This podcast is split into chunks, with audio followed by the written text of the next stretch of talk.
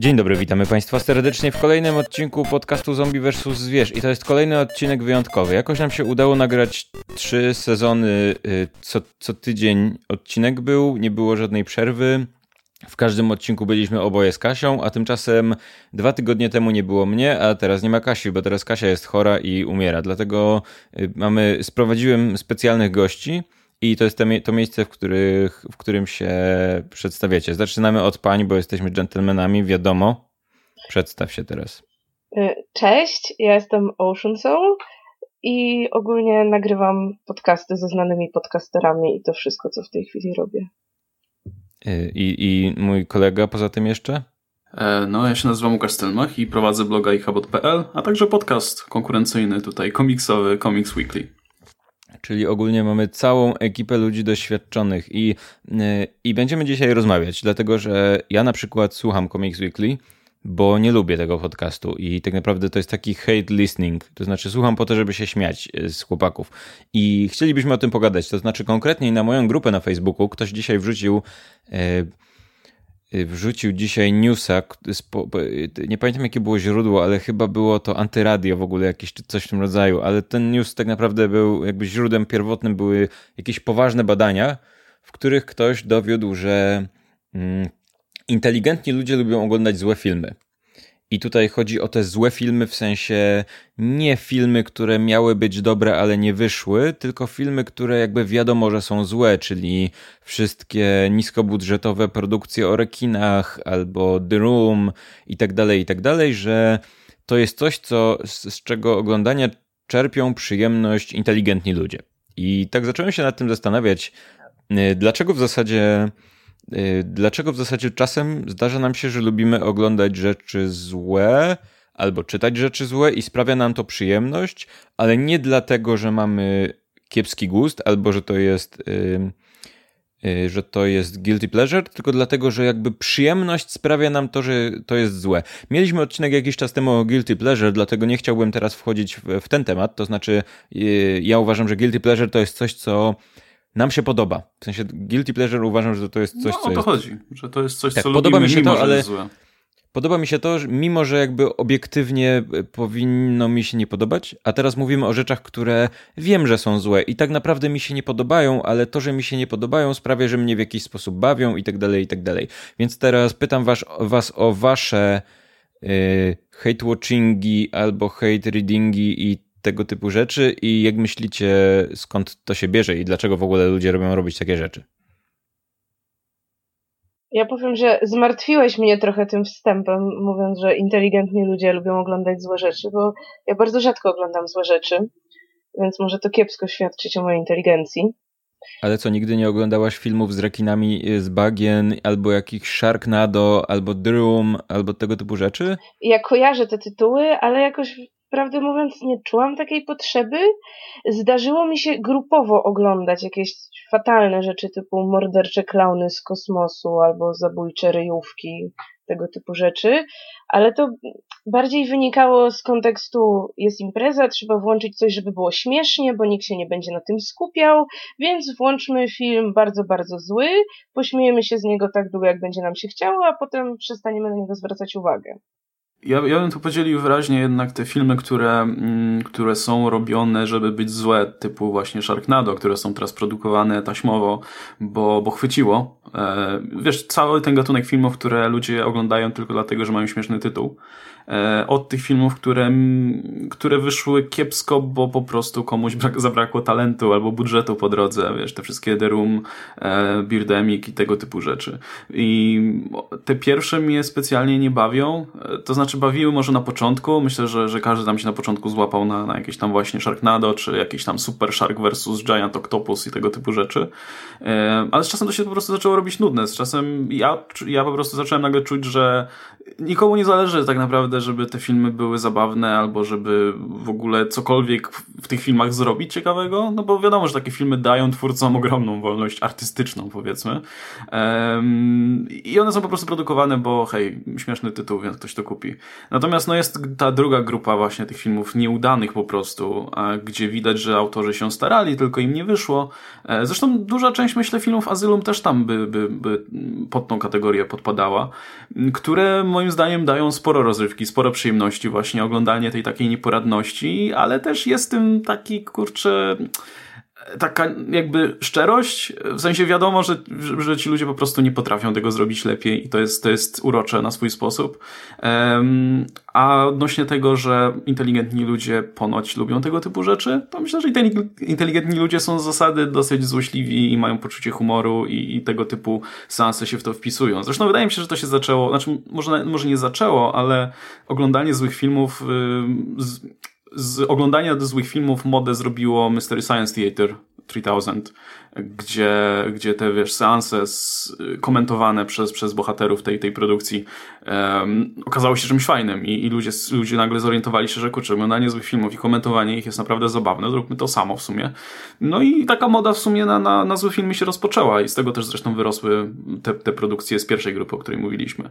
Mm, ja, ja pamiętam kiedyś oglądałem e, taki film właśnie Asylum, który się nazywał Transmorphers Wylazy, no wiadomo, słynęło z tych, i chyba dalej słynie, z filmów, które miały imitować mm, hollywoodzkie superprodukcje, licząc, że ktoś przez pomyłkę sięgnie nie po ten film.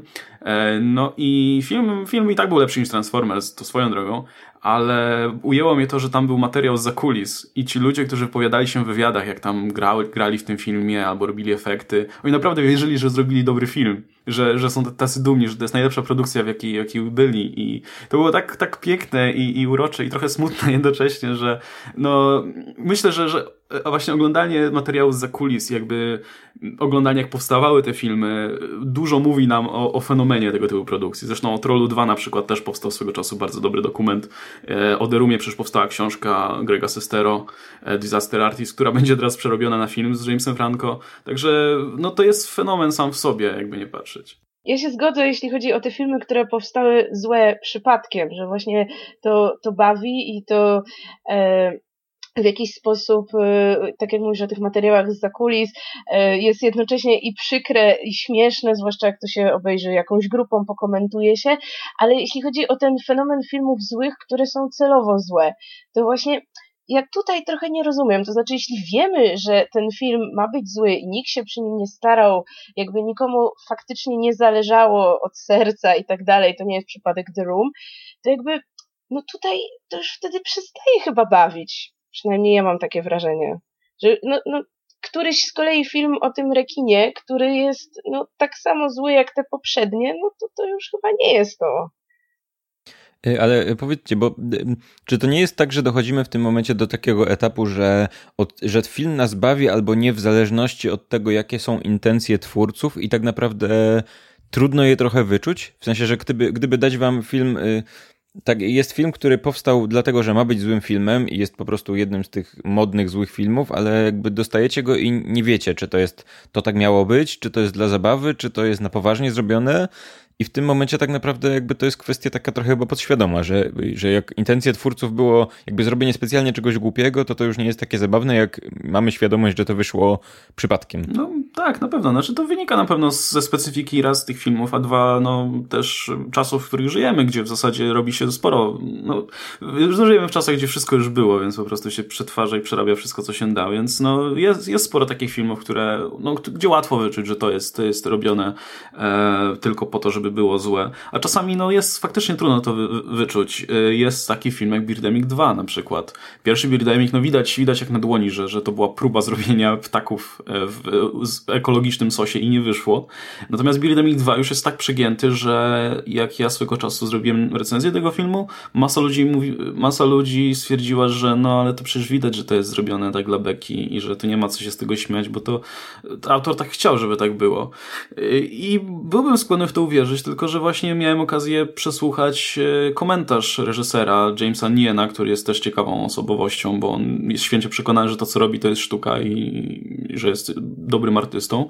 I on, był, i on w, tym, w tym komentarzu był święcie przekonany, że to jest, to jest dobry film, że, że to jest y, dzieło jego życia, że poprawił efekty i że wrócił do tych wszystkich uwielbianych motywów przez fanów z poprzedniego filmu. I on to mówił stuprocentowo na serio. On, myślę, że ma swój świat po prostu trochę. E, no i jak teraz oceniać ten film? Czy właśnie stwierdzić, że no, to, to, to wygląda jakby to było robione dla Beki, czy, czy zaufać tej reżyserowi? No, no nie wiadomo, no wiadomo, że to trzeba, trzeba jakoś tam się na swoich odczuciach oprzeć. Dlatego najlepiej się cofnąć po prostu do tych filmów jeszcze sprzed tej takiej fali, tych rekinów i tak dalej, bo jak oglądasz dzisiaj zły, zły horror, czy jakiś zły film z lat 80. czy coś, no to jest tam ta taka jednak e, szczerość, bije z tych filmów. Tylko, że wiesz, jeszcze jest, jeszcze jest jedna kwestia, której nie poruszyliśmy, że no, są filmy robione na ser, znaczy dla Beki przez, e, robione taśmowo powiedzmy, tak jak właśnie przez Asylum, czy przez Sci-Fi i tak dalej, ale są też filmy robione dla Beki przez y, dobrych twórców, którzy po prostu chcą jakby odtworzyć klimat tych takich kiepskich produkcji i jakoś, wiesz, grać na nostalgii, e, w jakiś sposób, e, nie wiem, odtworzyć te motywy, których już dzisiaj w kinie nie ma. No wiesz, tacy twórcy jak Rodriguez, czy Rob Zombie, czy, czy no nawet Quentin Tarantino e, robią też filmy, które poniekąd, gdyby je tak oceniać, e, no może Tarantino nie, ale Rodriguez na pewno, który gdy je oceniać tak, wiesz, bardzo poważnie, no to to są złe filmy w większości. A mają swoje grono fanów i, i powiedzmy zapewniają dużo fanów, mimo że, że też są robione na serio, na, no, celowo są robione tak, żeby wyglądały jak złe filmy. Okej, okay, właśnie y, w sumie ubiegłeś mnie, bo chciałem o to zapytać, bo, bo jakby nie patrzeć, jak się spojrzy na y, Pulp Fiction, to to jest film, który jest z jednej strony hołdem dla Pulp takiego Fiction, kina, ale z drugiej jest jakby. To, czy to jest to jest takie, wiesz, jest, jest ta ciężka, cienka granica i tak samo jest kwestia taka, zobaczcie, jeżeli weźmiemy, bo z tego co wiem, z tego co pamiętam, jak rozmawialiśmy ostatnio, zgoła inaczej oceniamy my dwaj, a nie wiem jak Ocean, ale obaj oceniamy inaczej Jurassic World, który mnie osobiście mm, y, mam wrażenie, że intelektualnie obraził na wiele sposobów, a ty do tego podszedłeś jak do właśnie takiego kina monster movie. Dla mnie, tak, dla mnie jest, to jest taki kiczowaty film, kiczowaty monster movie, jak się robiło kiedyś, albo jak robi Azylum, tylko że z dużym budżetem i z dobrymi aktorami e, i chciałem coś takiego zawsze zobaczyć i dali, dali mi to, więc ja jestem zadowolony. No ja byłam z tych intelektualnie urażonych mm, i też dotknię, dotkniętych jakby yy, takie najgłębsze nostalgiczne uczucia, ponieważ ja uwielbiam pierwszą część i to jeden z takich filmów mojego dzieciństwa. Yy, bardzo czekałam na, yy, na Jurassic World i dostałam po prostu w twarz od twórców tym filmem. Yy, już z jednej strony te wszystkie jakby nielogiczności, z drugiej strony potworni bohaterowie, których po prostu nienawidzę, ale to tak, że siedzę i jakby to jest chyba definicja hate watchingu, to co ja miałam z tym filmem. Po prostu niech te dinozaury ich zeżrą, niech ten film się skończy. No z trzeciej strony to już nawet na poziomie tych, nie wiem, wymyślnych dinozaurów to takie poczucie zmarnowanego potencjału, tak, kiedy twórcy wprowadzają jakieś fantastyczne cechy, które posiada ten dinozaur, tylko po to, żeby wykorzystać je raz i nigdy do nich nie wrócić. To już taki bardziej typowo filmowy grzech. Właśnie nawet nie potrafię powiedzieć dlaczego, bo w sumie y, jakiś czas temu, parę miesięcy temu oglądałem, y, zresztą pojawiło się to w nagraniu live y, naszego podcastu, film Trójgłowy Rekin Atakuje, który jest po prostu super. Dany Trecho tam gra i jest to jedyny jako tako rozpoznawalny aktor i, i jest tam fantastyczna sekwencja polegająca na tym, mówiłem o tym już w podcaście, ale powtórzę, bo uwielbiam tę scenę, po prostu jest cudowna. Jak bohaterowie orientują się, że Oczywiście rekin y, zmutował, dlatego że ludzie wylewają y, ścieki do oceanu. No, oczywiście. To, y, to, to ci, ci bohaterowie uznają, że jak sprowadzą tego rekina w miejsce, gdzie jest bardzo dużo ścieków, to rekin wpadnie w szał żerowania i zje sam siebie. To jest cytat.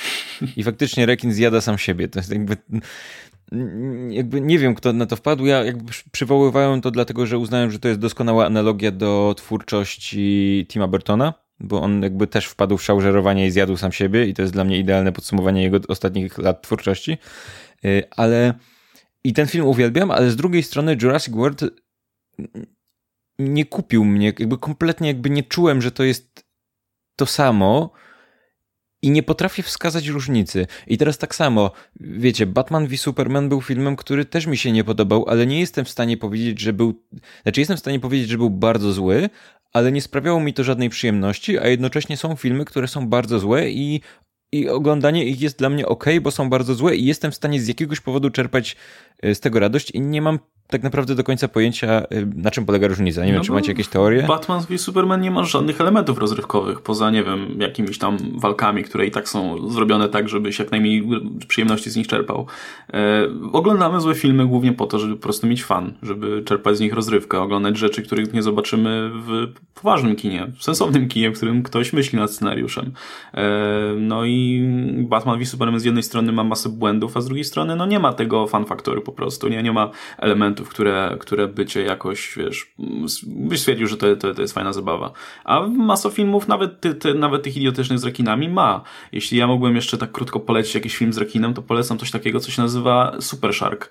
E, bardzo mało kreatywny tytuł, ale polski był bardziej kreatywny, bo na jakimś serwisie VOD miał tytuł Rekin Cycojat ale niezwiązany zupełnie z fabułą filmu, jakby co. I rzecz w tym filmie, rzecz, która różni tego rekina od innych tych tysięcy rekinów, które są w filmach, to jest to, że on po prostu sobie może wyłazić na brzeg i pełza sobie po brzegu, jest wielki i zjada ludzi. I ogólnie jest tam taka fajna walka z takim czołgiem, który jest grany chyba przez, przez dwóch facetów przebranych za czołg z takimi nogami. I, no, polecam, polecam. Na jakimś pewnie VOD jest za złotówkę czy coś takiego, także można Ej, w zobaczyć. Ogóle, w ogóle skąd się wziął ten trend na filmy z rekinami? Bo przecież jest, są te wszystkie jakby rekiny mutanty, jest cała seria o rekinach, które wychodzą na ląd albo pływają w piasku. W ogóle. No bo rekiny są co... zajebiste człowieku. No ktoś kiedyś obejrzał no, Szczęki i pomyślał, że rekin to jest dobry pomysł. To swoją drogą, ale wiesz, masz Shark Week przecież w, w USA, który jest szalenie popularny, gdzie masz te wszystkie programy dokumentalne o rekinach i tak dalej. No i ludzie lubią rekiny po prostu, no a Szczęki to swoją drogą, wiesz, Szczęki to też był film klasy B, który okazał się tak dobry, że, że nagle trafił, wiesz, no, do, do wyższej klasy. Eee, I przyjął się te rekiny, no. Ale wiesz, no, nie, nie tylko rekinach się oczywiście produkuje te filmy, ale no, rekiny są fajne, no. Y, a, y, y, mam pytanie trochę z innej beczki. Mm, czy odróżnia, bo jakby mówimy teraz o rzeczach, które oglądamy, które są słabe, ale oglądamy je z powodów rozrywkowych, a ja na przykład jestem, jak pewnie wiecie, wielkim fanem niestety anulowanego już serialu CSI Cyber, w którym jest najgorszy na świecie taki technobubble, po prostu takie totalnie gadanie od rzeczy na temat technologii i w którym dodatkowo z jakiegoś powodu grupa ekspertów od cyberbezpieczeństwa, czy tam cyberterroryzmu, czy czegoś takiego tłumaczy sobie nawzajem wszystko, używając przykładów z realnego świata tak żeby widz zrozumiał. To jest taki jakby serial przepełniony ekspozycją, gdzie jak użyją, jak ktoś użyje słowa Trojan, to od razu tłumaczy, że to tak jak ten koń trojański i tak dalej, i tak dalej. I ja tego nie oglądam dlatego, że mnie to bawi, bo to jest właśnie, yy, nie oglądam tego na takiej samej zasadzie, jak czasem oglądam filmy z rakinami, tylko oglądam to dlatego, że to jest tak kretyńskie, że, że jakby czerpię przyjemność z nienawidzenia tego i, że, i ze śmiania się z tego na Twitterze. I czy to jest to samo, tylko trochę inaczej, czy to jest jakby kompletnie inny, inny rodzaj czerpania przyjemności ze złego kina według was? Znaczy to chyba, chyba jest co innego. Znaczy myślę, że to jest ten na tej samej zasadzie, na jakiej popularne były, nie wiem, Warsaw Shore, czy tego, czy, czy pamiętniki z wakacji, tego typu rzeczy. Słuchaj, obejrzałem dwa chyba sezony pamiętniki z wakacji z, z Mrówą tutaj, z Adamem Antolskim, którym prowadzimy Comics Weekly między innymi, bo nas to cholernie bawiło i się po prostu jarało nas to, co jeszcze będą w stanie wymyślić scenarzyści, co głupiego będą w stanie wymyślić w ramach tej, wiesz, bardzo wąskiej, powiedzmy, formy, e, która nie daje dużego pola do popisu. I wymyślali tam naprawdę szalone rzeczy. I, no i to sprawiało taką, wiesz, przyjemność katarktyczną bardzo, bo... A, a oglądałeś y, szkołę albo szpital? Szko... Nie, nie, nie. Ja oglądałem... Stary. Nie, Jeden tego nie. Już, już nie załapałem. Słuchaj, słuchaj, powiem ci tak. W szkole i w szpitalu, nie wiem czy w szkole nie bardziej, jest jeden motyw, którego nie, jakby, który, który mnie bardzo cieszy, to znaczy ten serial, zwłaszcza szkoła, bo tam jest dużo młodzieży, no bo to szkoła, bardzo stara się dotykać problemów młodzieży w postaci tego, że na przykład tam non-stop pojawiają się jakieś dzieciaki, które robią coś głupiego, bo chcą być znanymi youtuberami.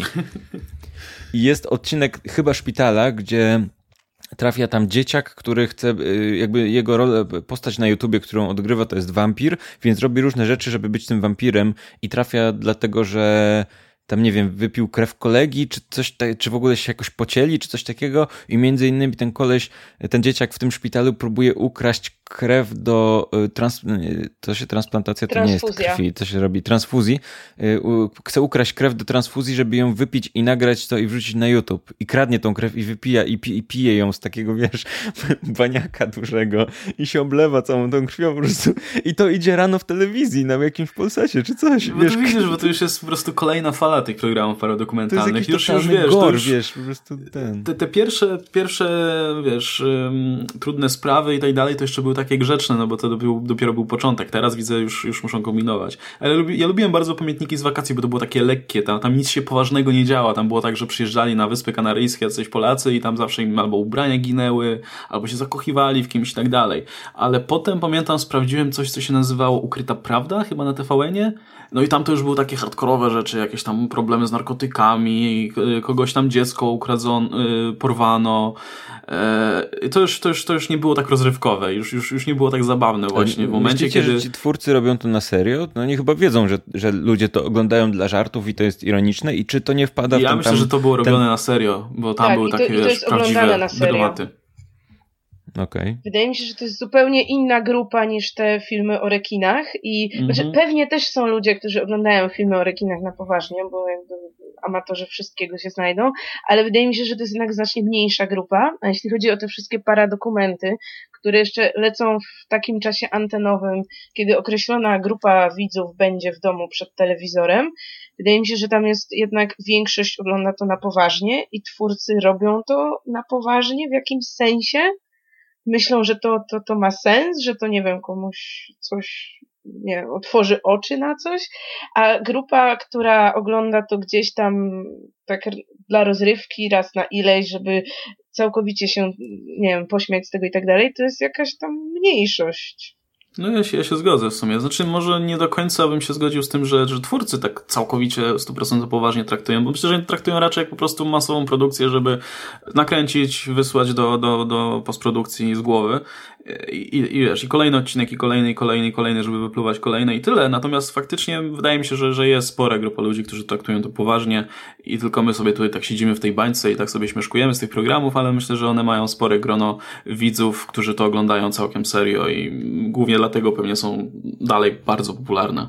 No, poza tym, że są tanie oczywiście, ale to też, to też jest cecha tych, tych masowych produkcji Asylum czy, czy sci-fi. Aczkolwiek ja muszę przyznać, że tak jak, nie wiem, właśnie filmy o rekinach na wysypisku raczej by mnie chyba nie bawiły, tak właśnie trudne sprawy potrafiły mnie bardzo bawić. Pytanie dlaczego? Wydaje mi się, że to jest po prostu już przekroczony jakiś poziom absurdu, który jest nie do przebicia nawet przez rekina zjadającego samego siebie na wysypisku.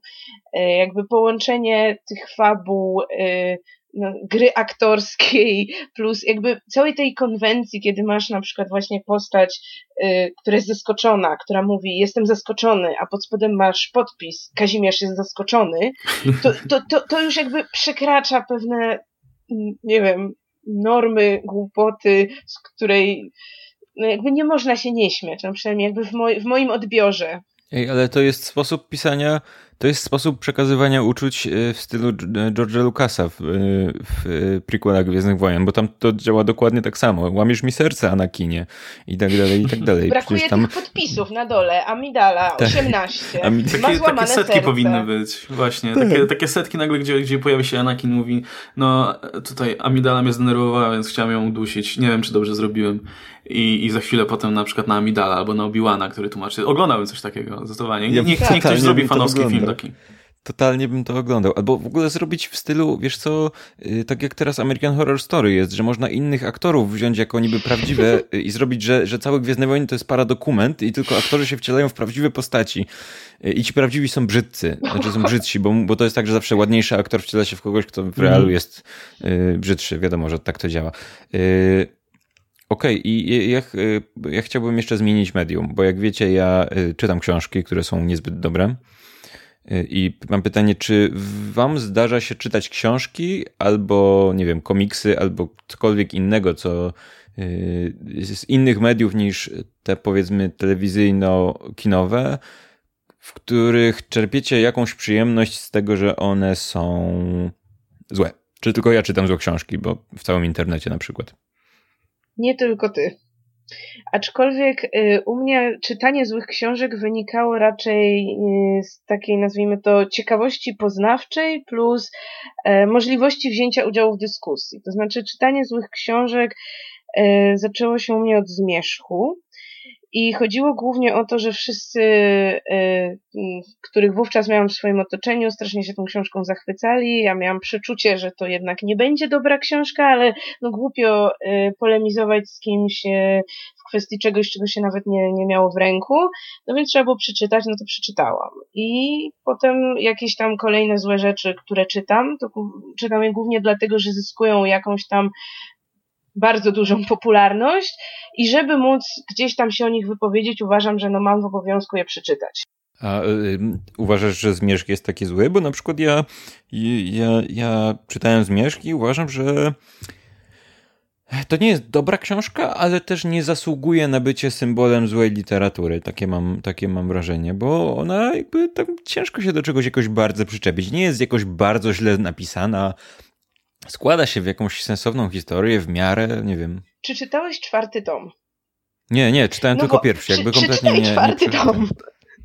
No, bo, nie wiem, czy nie, dotarłem tak daleko. Pierwszy tom to jeszcze, że tak powiem, no ja no gdzieś tam, gdzieś tam, nie wiem, fabularnie powiedzmy sztampa, bo sztampa, ale no da się to przeczytać.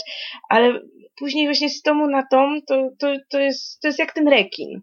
To jest jak ten rekin okay. i czwarty tom Zmierzchu to jest rekin, który jest w ciąży i jego dziecko rekinie zżera go od środka, a bohaterowie rozmawiają o tym na poważnie i w kategoriach moralnych i szafują bardzo takimi, no, poważnymi argumentami, które, nie wiem, możemy usłyszeć teraz przy kwestiach związanych na przykład y, z, y, z aborcją i to jest w tej książce.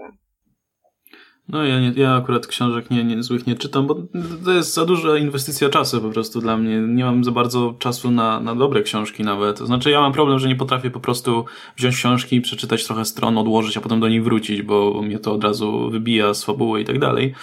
E, dlatego ja właśnie wolę filmy po prostu no, dwie godzinki seansu i z głowy, ale lubię też na przykład złe seriale oglądać i mam za sobą, nie wiem, 11 sezonów, dwóch i pół na przykład bo to była taka dawka żenady, której potrzebowałem co jakiś czas.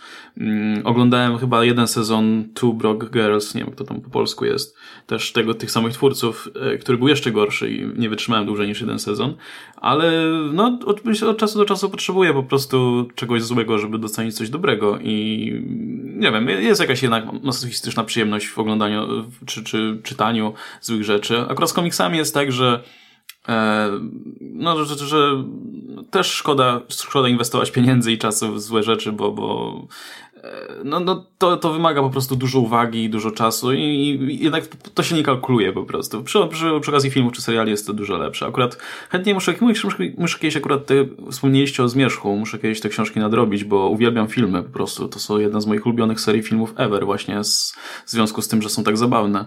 I autentycznie byłem na każdej części na premierze, znaczy po, poza pierwszą, pierwsza mi się nie podobała, była nudna, ale od drugiej części byłem na każdej na premierze po prostu w tym tłumie fanek e, i się jarałem strasznie i, i uwielbiam te filmy do dzisiaj w zasadzie, oglądałem je po, nie wiem, po pięć razy przynajmniej. I autentycznie są tak zabawne, że, że te wszystkie filmy z rekinami się chowają. E, I nie, nie wiem, czy, czy w książce jest tak samo, tak a propos jeszcze samego zmierzchu, ale jeśli coś można zarzucić generalnie tej historii, to są głównie bohaterowie, którzy są pisani tak, jakby nie mieli ludzkich uczuć, więc nie wiem, jak to jest oddane w literaturze, ale w filmie tak było i to jest jedna z największych zalet tych filmów, że, że tam nie ma normalnie pisanych postaci. Znaczy w, książ w, książkach tego typu jest z reguły ten problem, że mają narrację pierwszoosobową i jest ona dużo, przynajmniej w moim odbiorze, dużo trudniejsza do przełknięcia niż w filmie, gdzie jednak mamy po prostu dialogi i nie musimy siedzieć w głowie tej okropnej bohaterki, która cały czas rozmyśla na swój temat i, i, i jakby jesteśmy bardziej takim obiektywnym obserwatorem. Wydaje mi się, że to jest y, zdecydowana przewaga, jakby zaleta filmu w stosunku do książek. Wiesz co, powiem ci, że y, ja doceniłem to, o czym mówisz, w sensie w książce, w momencie, w którym przeczytałem książkę Grey, czyli tą, która opowiada historię z 50 twarzy Grey, tylko z drugiej strony. Bo tam kwestia jest taka, że narratorem jest Grey, który... Znaczy, jak się czyta 50 twarzy Greya, to tam bohaterka jest taka taka, jest taką cichą, szarą myszką, która jest taka strasznie skromna i tak bardzo ją to wszystko zawstydza i tak dalej. Jest takim totalnym kopciuszkiem i jest w tym irytująca, a on z drugiej strony jawi się jako gentleman, szarmancki, tajemniczy, yy, mroczny i tak dalej, pociągający i tak dalej, i tak dalej. Po czym jak czytasz to z jego strony, to to jest po prostu koleś, który za wszelką cenę chce ją przelecieć i cały czas kłamie i manipuluje, bo, bo mu się chce zamoczyć, nie? To jest jakby do tego poziomu uproszczone. I on jakby jego, narracja z jego strony jest taka totalnie wulgarna. To jest gość, który myśli tylko i wyłącznie o tym, żeby przelecieć każdą kobietę, którą widzi i tego się kompletnie nie da czytać. Mm, I ja zauważyłem, że ponieważ ja czytam książki, y, te złe książki w cudzysłowie zawodowo, wiem, że pokazywanie cudzysłowie jest y, jakby mało efektywne w podcaście. Mm, to zauważyłem, że jest ileś różnych rodzajów, bo na przykład najgorszą książką, jaką czytałem, jest, jest powieść Ilony Felicjańskiej, y, bo ona próbuje zrobić takie pseudo-autobiograficzne 50 twarzy Greya, tylko przy tym jeszcze próbuje jakby skakać po, y, jakby, narracja skacze po życiu bohaterki, w sensie ona ma flashbacki jakieś, retrospekcje wewnątrz retrospekcji i dochodzisz w pewnym momencie do, do momentu, w którym nie wiesz, kiedy się dzieje, bo z jednej strony, znaczy z jednego rozdziału na drugi jakby przechodzisz w zupełnie inne czasy i jakby mam wrażenie, że autor chce się wręcz nawet nie jest wrażenie, jestem pewien, że autorce się wręcz momentami myliło, w których czasach się dzieje akcja. To znaczy nagle bohaterka w przeszłości korzystała z wiedzy, której wtedy jeszcze nie miała, ale mają teraz, tak jakby autorka zapomniała, że pisze retrospekcję. Kompletnie jest to, nie, jakby strasznie źle się to czyta.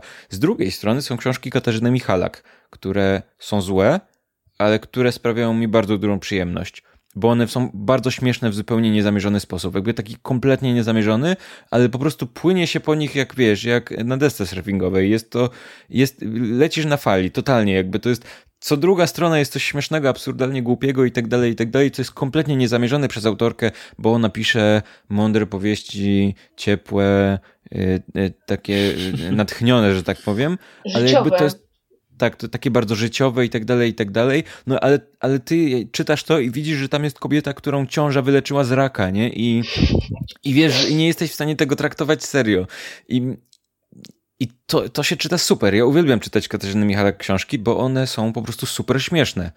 I, i też jakby te różnice wydają się być subtelne, ale mam wrażenie, że, że jedna, jakby już tak idąc trochę ku podsumowaniu, mam wrażenie, że tak samo jak z filmami, tak z książkami yy, jedna zła książce, książka z drugiej nierówna, tak samo jeden zły film drugiemu nierówny i chyba, chyba nie ma takiej zasady, że wow, zawsze czerpiemy przyjemność z tego, co jest złe, tylko raczej jeżeli to jest złe do tego poziomu, że staje się w jakimś tam meta stopniu powiedzmy zabawne, to być może w jakimś stopniu przestaje być złe?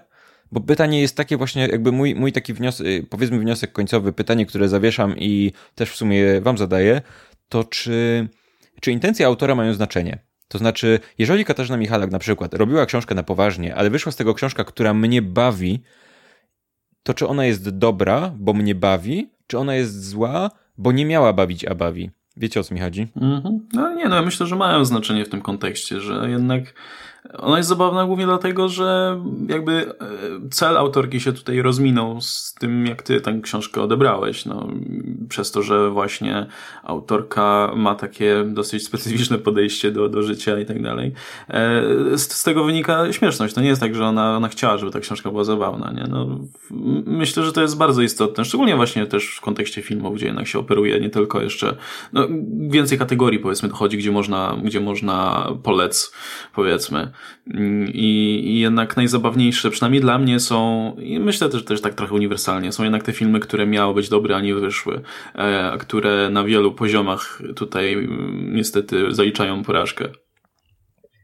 E, moim zdaniem e, musimy jakby rozgraniczyć dwie rzeczy. To znaczy, e, to, co ciebie bawi bardziej, to jest jak najbardziej, nie wiem, wynika z twoich odczuć i to, co autor chciał napisać, tak naprawdę no nie musi mieć żadnego znaczenia. Tak no po prostu bawi cię i tyle. Ta książka bardziej niż inna. Ale też, no, to, jak bardzo ona cię bawi, wydaje mi się, że, no, nie ma tego przełożenia na to, tak, czy to jest dobra książka. To znaczy, mogłeś przy niej miło spędzić czas, ale już kiedy będziemy się zastanawiać, czy to jest, nie wiem, dobre dzieło literackie, to jak najbardziej weźmiemy pod uwagę te wszystkie inne aspekty, tak, łącznie z tym, co to, co miało być, co wyszło i też jakby, no, jakie, jakie były jakby zamierzenia, tak, jakby, co autorowi miało wyjść. Okej. Okay.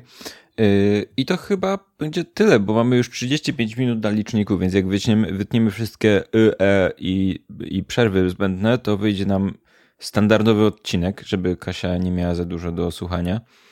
Yy, ok, więc yy, teraz zwracam się do naszych słuchaczy. Dajcie znać, czy wy oglądacie złe filmy intencjonalnie i czy one was bawią, czy bawią was wszystkie, czy może tylko te, co wyszły przez przypadek. Yy, napiszcie, co sądzicie o Batman v Superman. Nie. To, to nigdy czy... nie prowadzi niczego dobrego, naprawdę. Nie, nie, dobra, nie róbcie tego. I czy czytacie książki, czy czytaliście Zmierzch i co sądzicie? I która część jest waszą ulubioną? I ja dziękuję bardzo moim gościom. Dziękuję Wam. Dzięki. My również dziękujemy. Było, było cudownie. I z tego miejsca pozdrawiamy Kasię. Mam nadzieję, że w przyszłym tygodniu y, będzie już zdrowa. Y, okej, okay, ten. Y, ponieważ obiecaliśmy poprzednio, obiecaliśmy poprzednio drugą część odcinka o superbohaterach, to postaramy się ją zrealizować za tydzień, dlatego że no nie chciałem tego robić bez Kasi po prostu, bo ona się bardzo podjarała tematem, więc jak e, Ikabot się da namówić, to może jeszcze za tydzień no, też go usłyszycie. Podwójna stawka, tak jak tam ustalaliśmy, także. Jasne. I jeszcze jedna rzecz na koniec, o której zapomnieliśmy, a tak naprawdę zwiąże się z tym historia, to znaczy okazało się, że na Kopernikonie braliśmy udział w Geekfightie i tam zobowiązaliśmy się do tego, że powiemy, że i teraz muszę przypomnieć sobie, co mamy powiedzieć. Mamy powiedzieć, że Szymon Adamus jest super i że jest królem geeków, bo wygrał ten geek fight. Dlaczego nie jakby zobowiązaliśmy się do tego, dlaczego tego nie zrobiliśmy? Nie zrobiliśmy tego dlatego, że w tej zabawie międzypodcastowej z Kasią wzięliśmy udział yy, oboje, a jednocześnie nie, nie chciało nam się czytać, na czym ta zabawa polega. Ja myślałem, że Kasia przeczytała i mi powie, Kasia myślała, że ja przeczytam i jej powiem, w związku z czym nie wiedzieliśmy, do czego się zobowiązaliśmy, i dopiero po jakimś czasie ktoś nam dał znać, że zobowiązaliśmy się do tego, żeby y, na łamach podcastu, czy można tak powiedzieć, w każdym razie w podcaście powiedzieć, y, że osoba, która wygrała, czyli w tym wypadku Szymon, y, jest królem geeków. Więc nadrabiamy teraz. Przepraszamy za opóźnienie, ale naprawdę on jest spoko i dodatkowo wygląda jeszcze jak Bill Gates. Więc jakby how cool is that? Więc tyle w kwestii ogłoszeń i, i tyle. Do zobaczenia czy do usłyszenia za tydzień. Żegnajcie. Pa, pa. Cześć.